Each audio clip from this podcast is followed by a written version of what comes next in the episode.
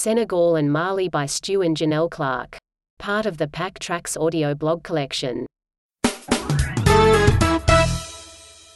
Told in the collective first person, jointly from Stu and Janell Clarke's perspective.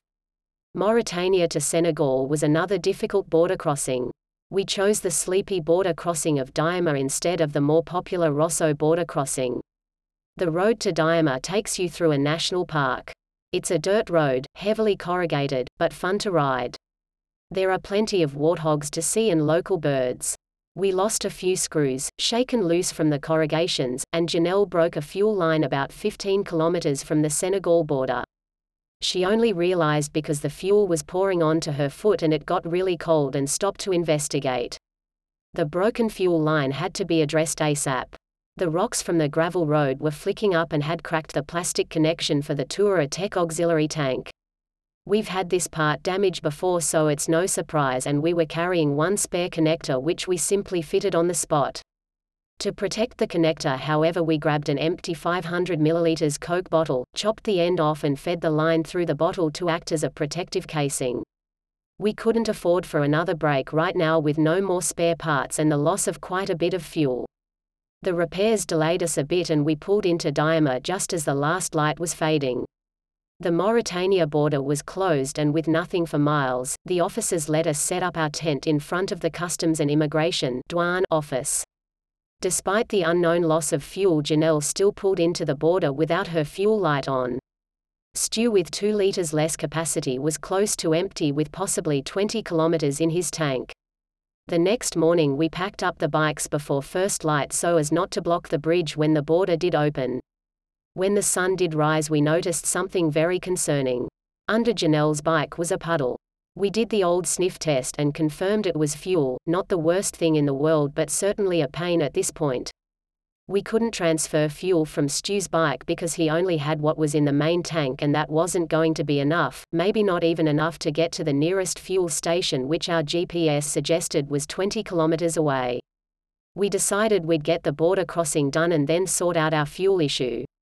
The officials on both sides were indeed corrupt as we'd been advised, they asked for 10 euros per motorbike for the export from Mauritania and then 10 euros per motorbike to import into Senegal. We simply refused to pay and on cue, they refused to stamp our passports. Same old same old. We got our camping chair out and waited. It took a few hours in Mauritania but they got sick of us and pushed us through.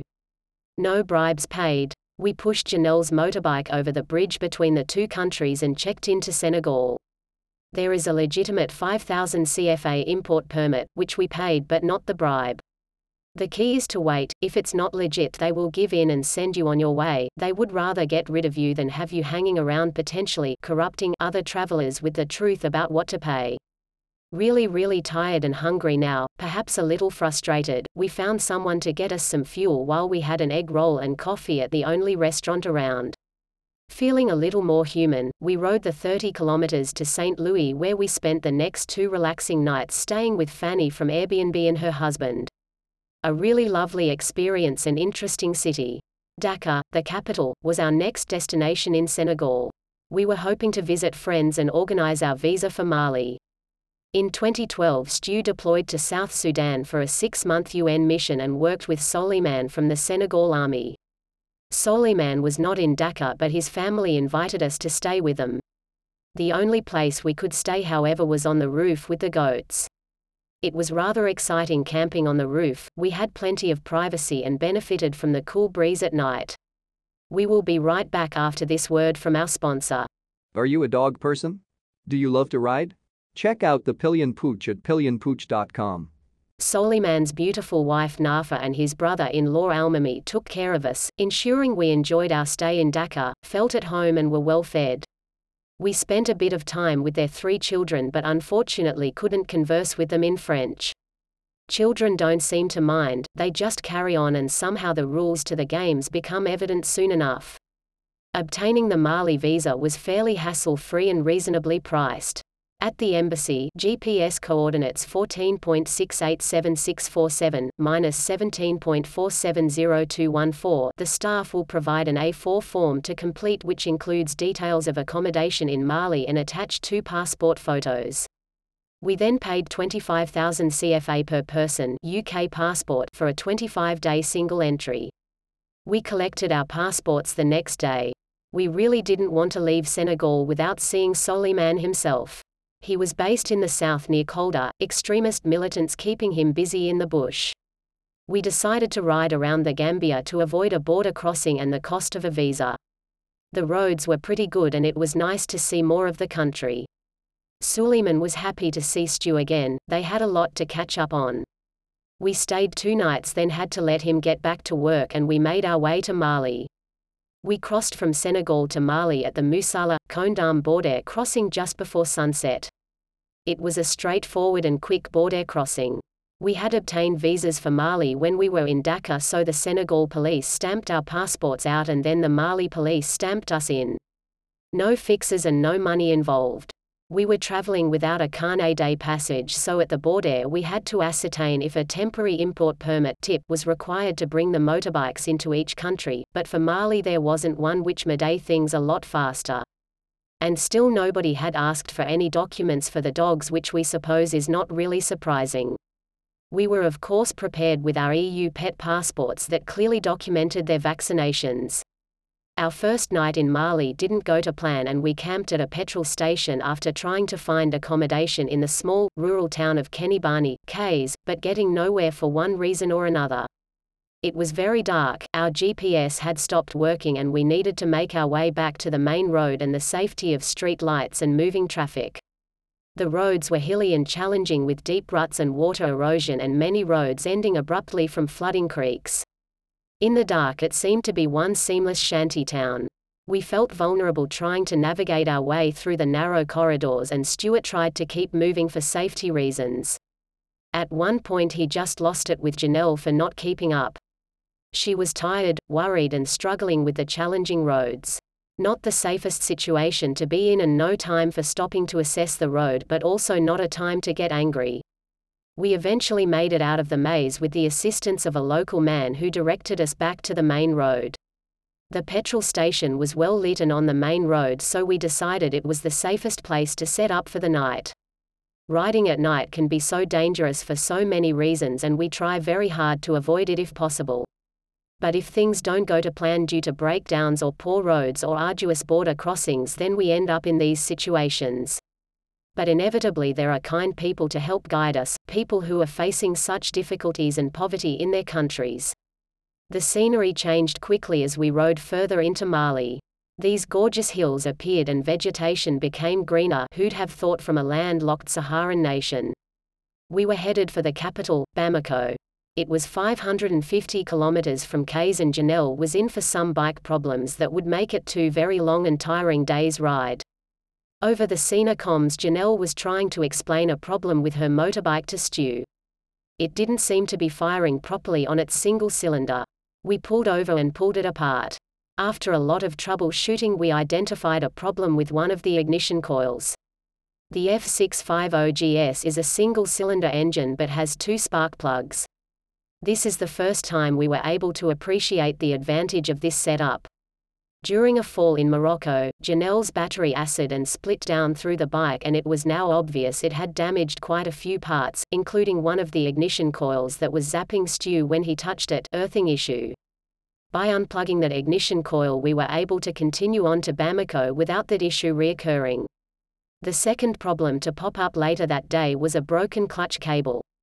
Fortunately it broke just as we rode into a small town. People in small towns are so clever, a team of locals took her clutch cable and fabricated a replacement from local parts. It wasn't perfect and would need replacing soon but again, the solution got us on the road and into Bamako.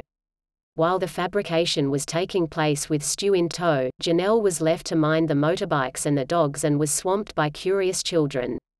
They are so cheeky and sometimes overwhelming with their questions and their hands. But seeing children smile all around the world is one of the treasures of traveling this way. They took turns sitting on the bikes, laughing at the dogs and poking Janell. The last breakdown of the day happened two kilometers from our campsite in Bamako. It was 8 p.m. and the motorbike died. More trouble shooting with no luck until Stu remembered reading about two yellow solenoids. The advice was that if you ever had a starting problem just to swap them around because one isn't as important as the other for starting the motorbike. They weren't easy to get to but we swapped them around and it seemed to do the trick. The motorbike started and we were able to ride the final two exhausting kilometers to the Sleeping Camel. The Sleeping Camel is the best place to stay in Bamako, in our opinion. It's sort of a hostel, hotel with a restaurant and bar set up in a very secure compound. UN and NGO staff stay here when they are in transit or having time off from the mission in the north of Mali. Overlanders are able to camp in the grounds which is what we did. One very unique feature of the sleeping camel is the pet rabbits that hop around but it adds to the friendliness of the place. They also organize things like quiz nights, movie nights, river cruises and other tourist activities. The quiz nights were fun and where we got to know one of our good friends Paul from the UK. Paul introduced us to a WhatsApp group he had started in West Africa to stay in touch and get info from other overland travelers. It was so simple but so useful.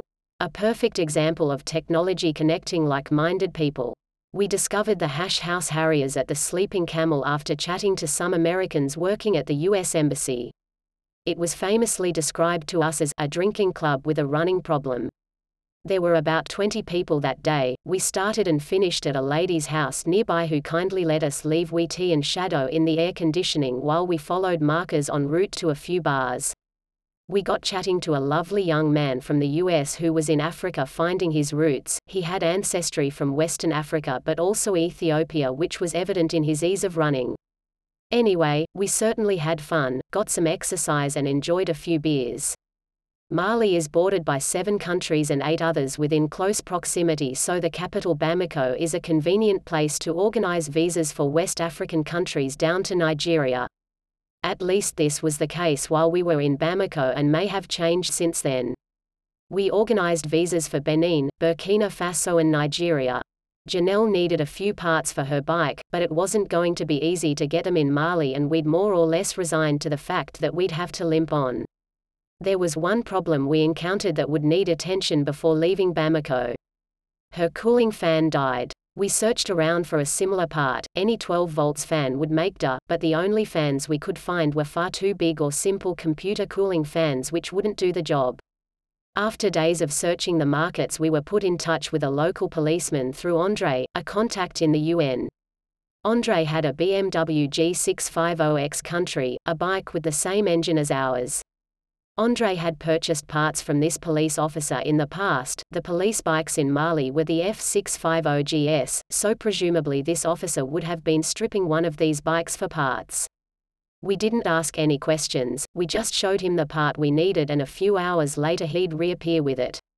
He wasn't cheap but always got the part and always genuine BMW. We took this opportunity to repair all the faulty parts on Janell's bike and have it ready again for the ensuing adventures. We spent well over a week in Bamako and had itchy feet when we left, and itchy arms and legs from the mosquitoes. There were extremists in the north imposing Sharia law, and the travel advice was to keep to the south.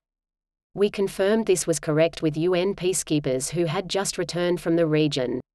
We had wanted to ride to Timbuktu, but this was north of the safe zone, so decided to head directly to Burkina Faso, where we may have a chance of seeing wild elephants. You've been listening to Senegal and Mali by the Pack Track. For more audio blogs, visit www.thepacktrack.com or find our podcasts on iTunes, Spotify, and elsewhere.